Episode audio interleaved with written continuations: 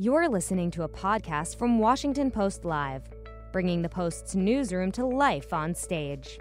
Actors Daniel Dae Kim and Daniel Wu have been using their platforms to spread awareness about the rise in attacks against the Asian American community. They joined the Post to discuss growing fears in the community, calls for action, and their own advocacy.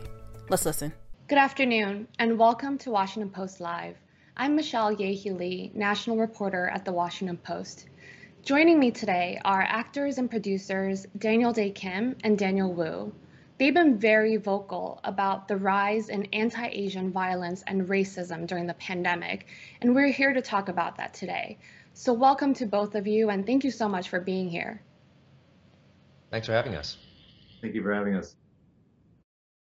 Daniel Dae Kim, let's start with you.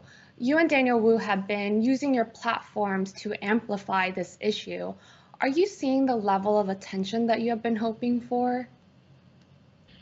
Uh, I think we're off. We're in a better place than we've ever been. Uh, you know, those of us in the community have known that these attacks have accelerated uh, for over a year now.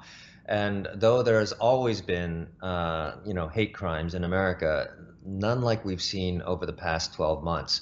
Uh, and so Daniel and I, I think I can speak for Daniel here. We're both very encouraged that right now there's a dialogue that there's like there's never been, and the fact that we're here talking to you about this today at the Washington Post means that uh, this issue is becoming amplified and becoming something more of a national one.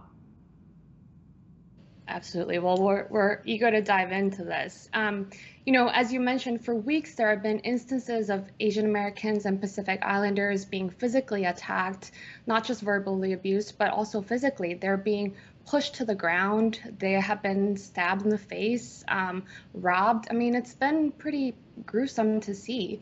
Uh, Daniel Wu, can you speak to how this has resonated within the Asian American and Pacific Islander communities and the growing fear among the community? Yeah, um, you know, the, I think the entire community is in a state of fear. Um, since March, you know, these attacks have been going on and increasing in volume and especially it kind of culminated around the Chinese New Year, which is a time where most people are happy and celebrating out in the streets doing uh, Chinese New Year festivities. And they were not able to do that this year. A lot of people stayed in, stayed away. And so, you know, everyone from young kids to elders are afraid to be going out in the streets and, and exposing themselves to these crimes.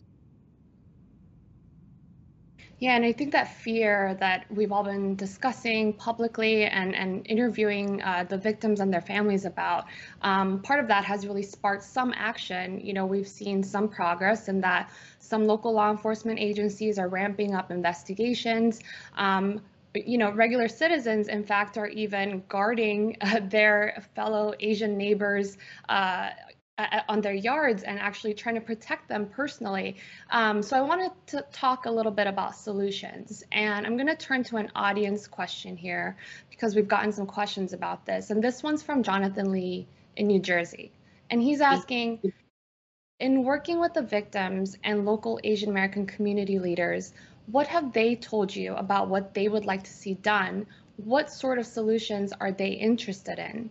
Uh, Daniel Dae Kim, do you want to tell us about what you've been hearing from the community and what potential solutions and progress could look like? Sure. Uh, I think I'd like to top line this answer by saying it is a very nuanced one. It's a very nuanced issue because depending on who you talk to, there are many different approaches that are being recommended. I think one thing that can't be uh, overemphasized is the importance of community organizations in, in each locality. They're the ones who are doing the work on the ground on a daily basis, and they've been working on these issues for a really long time.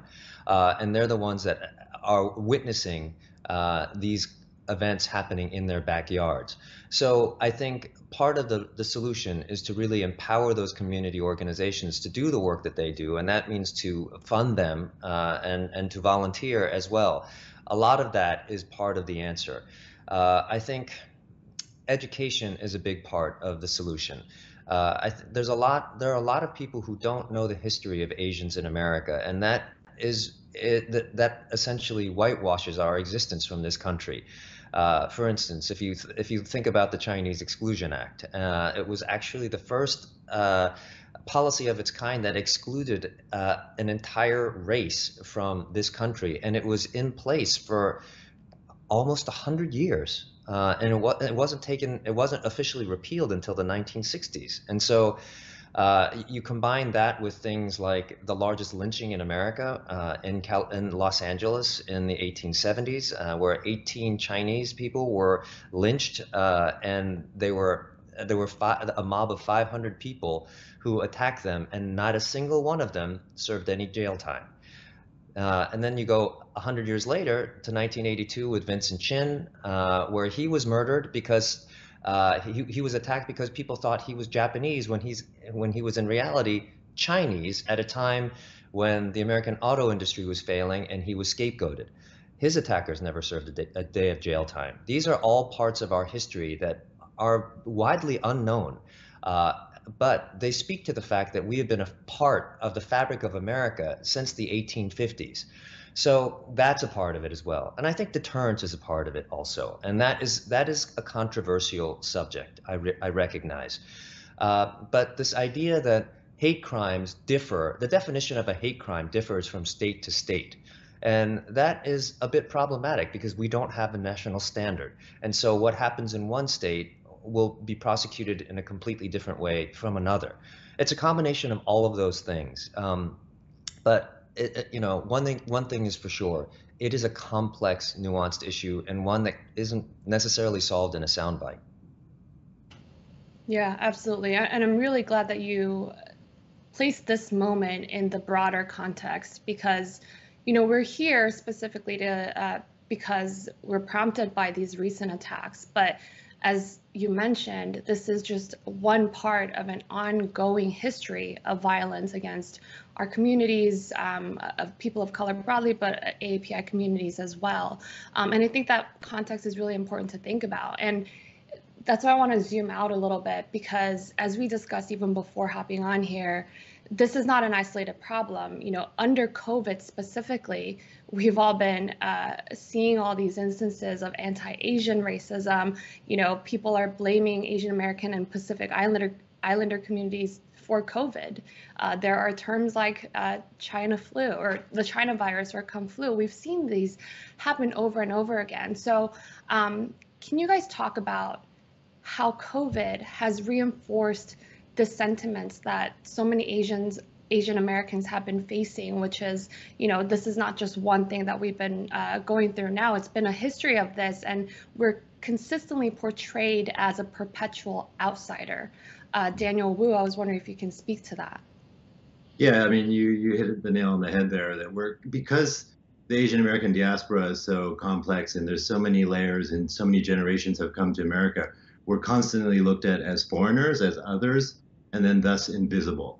Um, and so we really haven't had a place in American society in the fabric, like Daniel was saying earlier.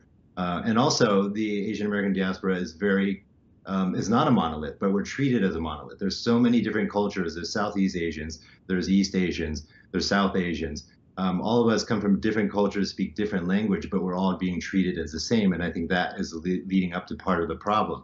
And when we have some a president that uses words like kung flu and China virus and tries to create division, um, it affects us on a, on a, on a daily basis because uh, people hear that rhetoric and then they look at us and they see us as foreigners bringing over this virus and then then becoming a target of the attack.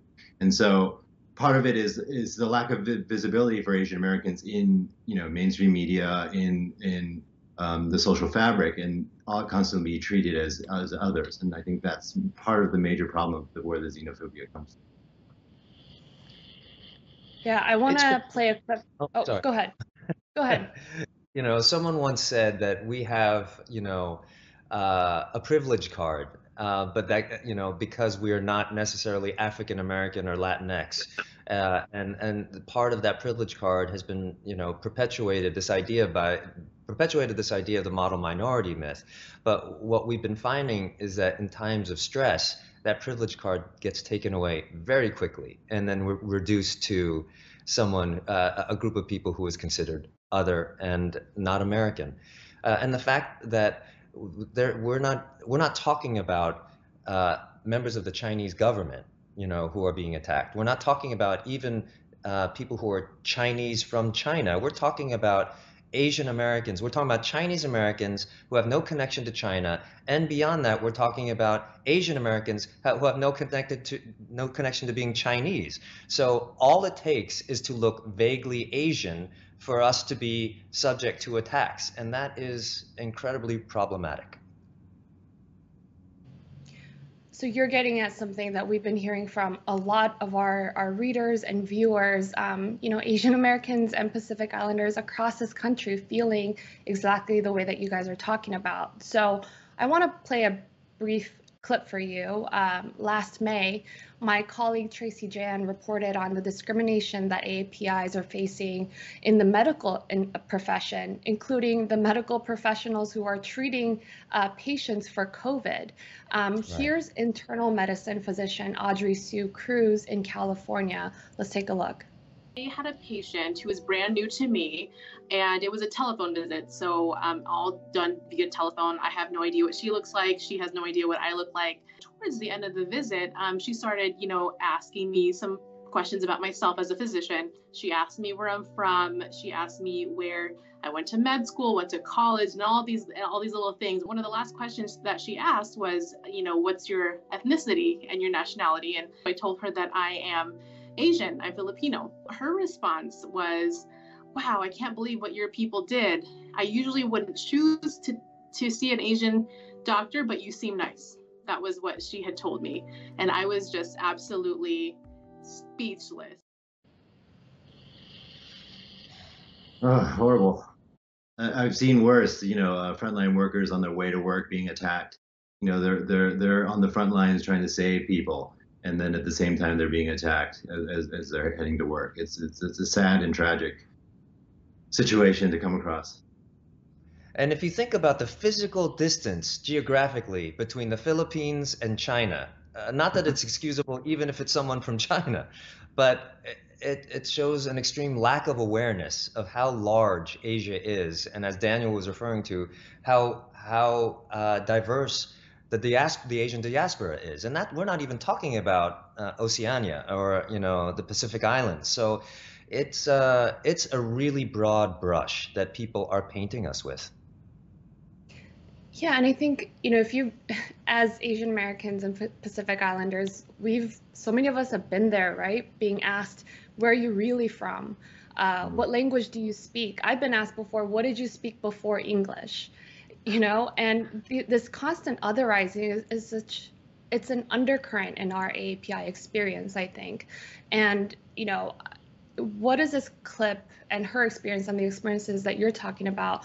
What does that say about um, really the barriers and challenges facing the AAPI community in overcoming um, this sort of treatment that's been so long a part of our existence in the country? I mean, I have, a, take... I have an example. My daughter is in a Chinese immersion school and she was doing distance learning, and they were singing in music class. Uh, this land is your land. This land is made for you and me. And I was standing next to her uh, while she was singing, and it's a beautiful song sung by beautiful little children, beautiful voices. But when I'm hearing the lyrics and I'm thinking about what's been happening, I can't help but think this song is not true. This not this land is not made for you and me. It's made for a certain group and then we're considered others. And the sort of irony in the in the, the paradox in the lyrics of that song of her singing it, a person of color, uh, really hit home for me, and it made me sad. I almost you know broke down crying thinking about it. Um, and yeah, it's that is a problem we face. We're constantly looked at as others and foreigners, and we're not looked at as part of the American fabric, and that needs to change. And I think the steps we're doing now um, are trying to change that you know, we're I think we're coming together as a community. I think part of the problem before of the Asian American diaspora is that, as I said earlier, multicultures, multi languages, and in themselves we're very disparate. And so this um, situation has brought us together, and I think this is a step in the right direction. Daniel Dae Kim, did you want to answer that as well?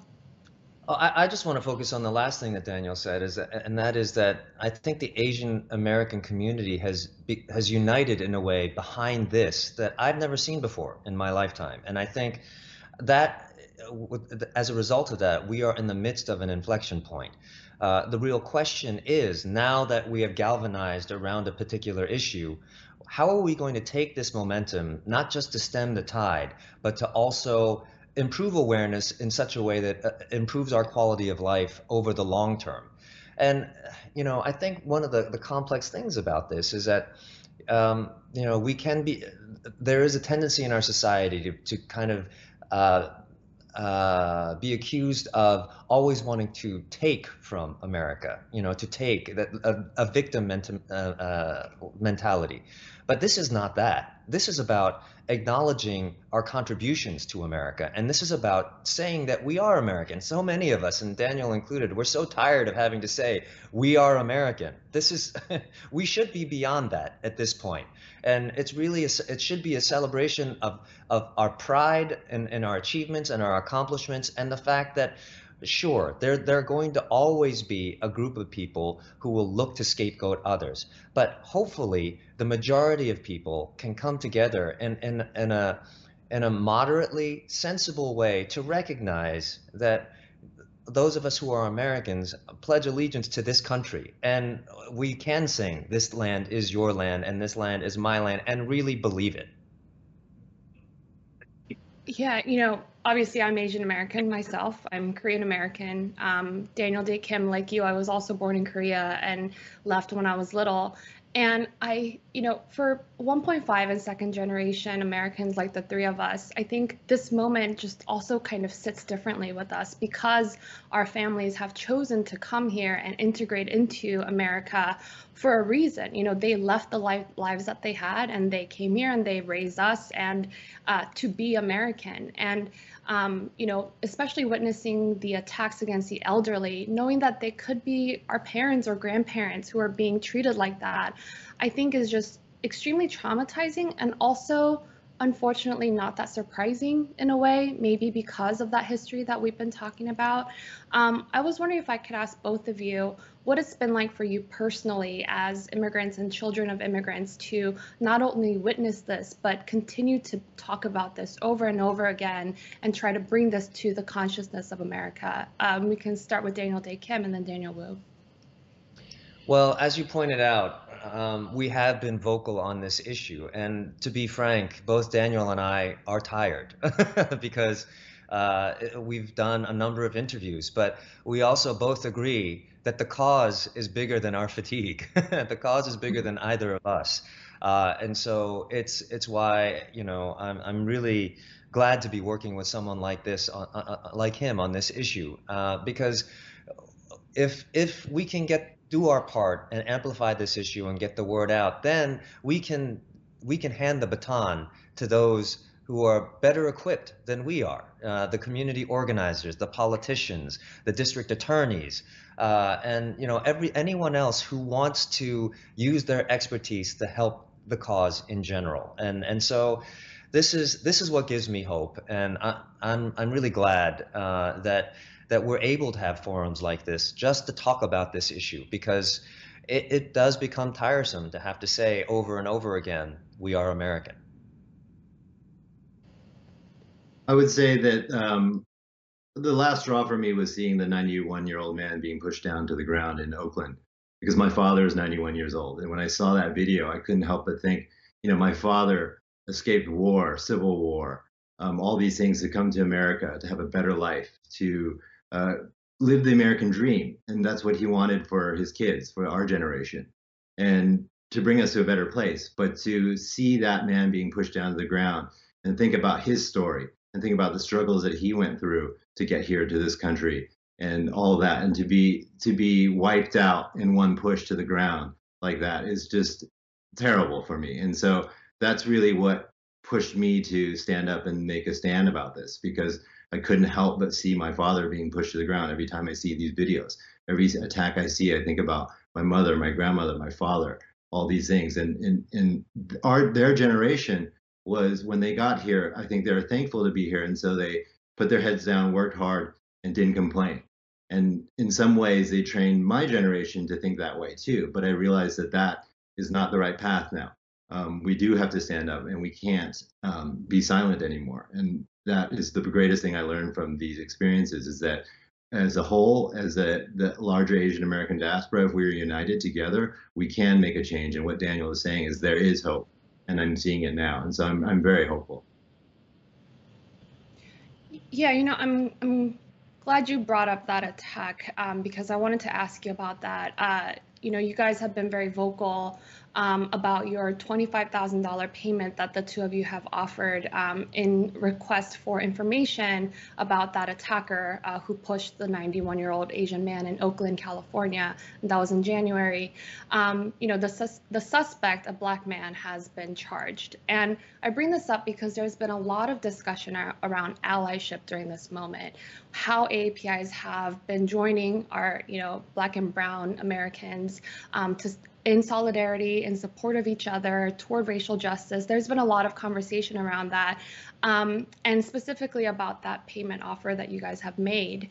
Um, what was the thinking behind uh, making that offer, and what is your response to concerns that the offer ran contrary to the efforts among Asian and Black activists who are trying to work in solid, uh, work together for community-driven solutions toward racial justice rather than prompting increased policing. Um, Daniel, so Kim, do you want to take that on? Yeah. Yes, thank you for asking that. And I know Daniel Wu has, has, has thoughts on this subject as well. Um, but I will say that when we when we first offered the reward, uh, it came out of a place of frustration, heartbreak, and exasperation that these issues were not being talked about in any way.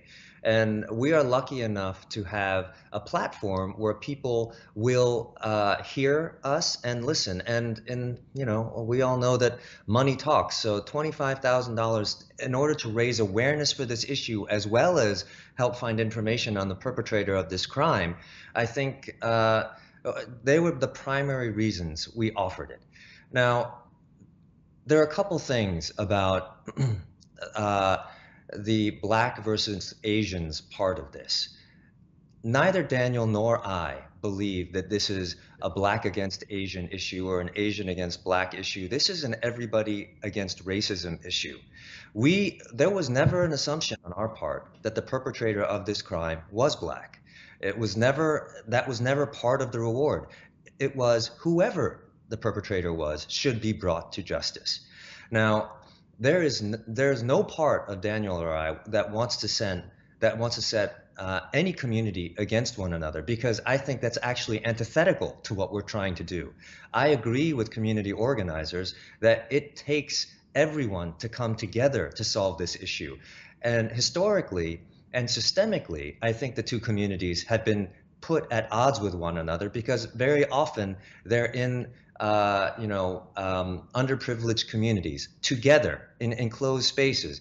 And even the idea of the model minority myth is a relativistic term because you're asking, you're a model minority relative to what other minority? So inherent in that myth is this idea of comparison between minorities.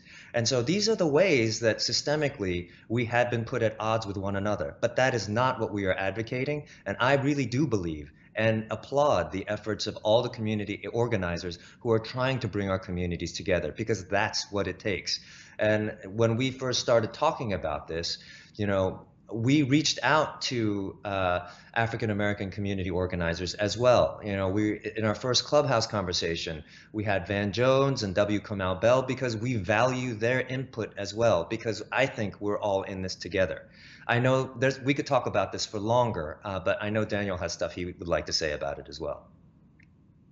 Yeah, I mean, there's a lot to unpack because it's you know visually where we you see a lot of videos that it looks like black youth attacking Asian Americans, but there's also you know, white people doing it too. Don't forget there's that Michael Lofthouse, the CEO in Monterey, that felt it was okay, a single person sitting at a table to berate an entire table of 12 people celebrating a birthday, uh, you know, Asian American family.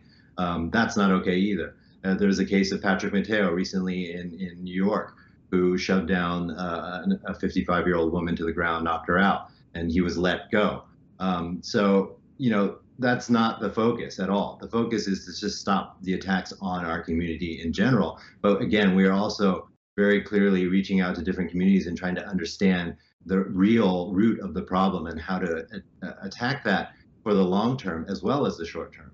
And I think it needs to look be looked at in, in a greater holistic whole as that as well. And allyship is part of that and is very important. Um, that we can't uh, blame the actions of an individual on entire communities. That's very important. That's kind of the message that I'm trying to get back to the Asian American community because there seems to be, you know, us versus them mentality. And I want to make it very clear to them that these are actions of individuals. It's not the actions of, in, of entire races. And we have to be clear about that when we're looking to fight against this type of these type of attacks. Can I add also that you know when when when we first heard about the criticism for our reward, I was a little bit hurt by it uh, because uh, people were placing assumptions on what we were doing that we were that that were incorrect, uh, and what we did intend to do was to raise awareness, and I think we did help spark that awareness. Uh, I think it was a combination of uh, people like Amanda Nguyen and uh, Gold House and and and other organizations at, that also and reporters like Dion Lim and Safan Kim and yourself who are amplifying this issue. That is what we wanted to do and. You know, as a result of that raised awareness, now we've raised in the hundreds of thousands of dollars all to go to the community organizers who are helping on the ground. So the way I see it, it's really all part of the same effort. Uh, and you know, I I, I really uh, I disagree with those who think that what we did was um, uh, hurtful more than helpful. Thank you for that. I, I appreciate you guys answering that so honestly, and, and it sounds like you guys have also had some time to process that sort of reaction as well and, and think through it. And you know, I do think it sparked a lot of dialogue around exactly what we're trying to talk about, which is the role of allyship, where we stand in connection to each other, um, the Asian American community really confronting a history of anti-blackness among some in the community and trying to figure out how to talk about it, come to terms with it, and how to rectify it and, and how we should be moving forward.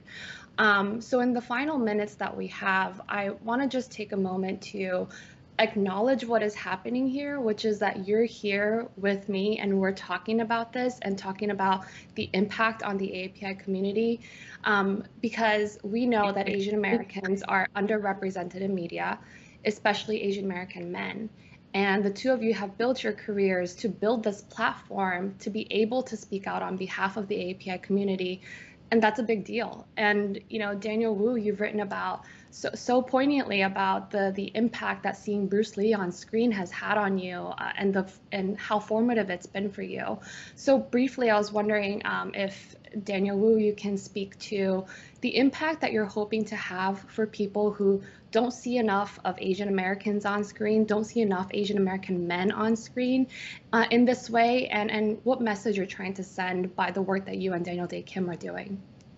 Sure. Um, I was actually having this conversation with Andrew Yang the other day because we are talking about how our parents' generation didn't want us to go into entertainment, didn't want us to go into politics because those are, you know, not stable uh, uh, professions and they leave you exposed. But I think that's also leading up to the problem of why we're underrepresented because we're not seen on the public level that much.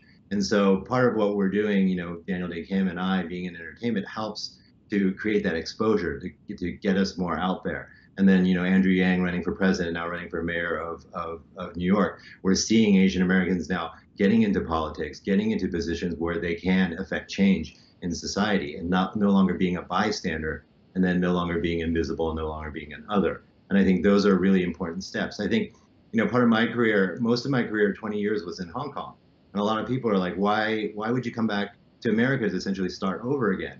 And it's a really good question. I mean, one is I'm American, I'm from here, and so I do want to have my place here. But secondly, I'm doing it for my daughter's generation, for the next generation. Because after doing my show, you know, I run into kids who say, you know, I want to be an actor now too. And so that inspiration is really important to give them a pathway to see that it's okay to follow these professions and it actually is very important for our place in this American fabric. Thanks. Well, um, I could really talk to you guys for the rest of the day about this, um, but unfortunately, we're out of time. And I just really want to thank you for being here, for being out there, for being visible. Uh, for speaking up and for joining us today. Uh, thank you so much for joining us, Daniel Dae Kim and Daniel Wu. Thank you for having us on your platform. Yeah, no, and I have to say that you're doing the same work. So really, we appreciate you uh, amplifying this issue and and and being as passionate about it as we are. And you asked the questions today, but I know you have a lot of answers too. Thanks. Well, thank you all for joining us. Um, I will actually be back here on Monday, March 8th at 3 p.m. Eastern with uh, for a conversation with author activist Helen Zia and historian Erika Lee.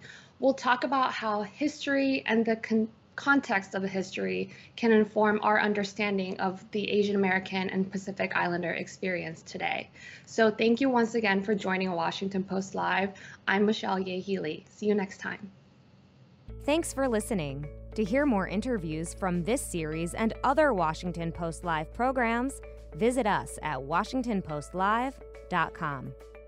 When you make decisions for your company, you look for the no brainers. And if you have a lot of mailing to do, Stamps.com is the ultimate no brainer. It streamlines your processes to make your business more efficient, which makes you less busy.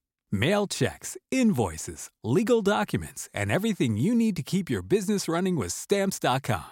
Seamlessly connect with every major marketplace and shopping cart. Schedule package pickups and see your cheapest and fastest shipping options from different carriers, with rates up to 89% off USPS and UPS rates. And with the Stamps.com mobile app, you can take care of mailing and shipping wherever you are. Make the same no-brainer decision as over 1 million other businesses with stamps.com. Sign up with code program for a 4-week trial plus free postage and a free digital scale. No long-term commitments or contracts.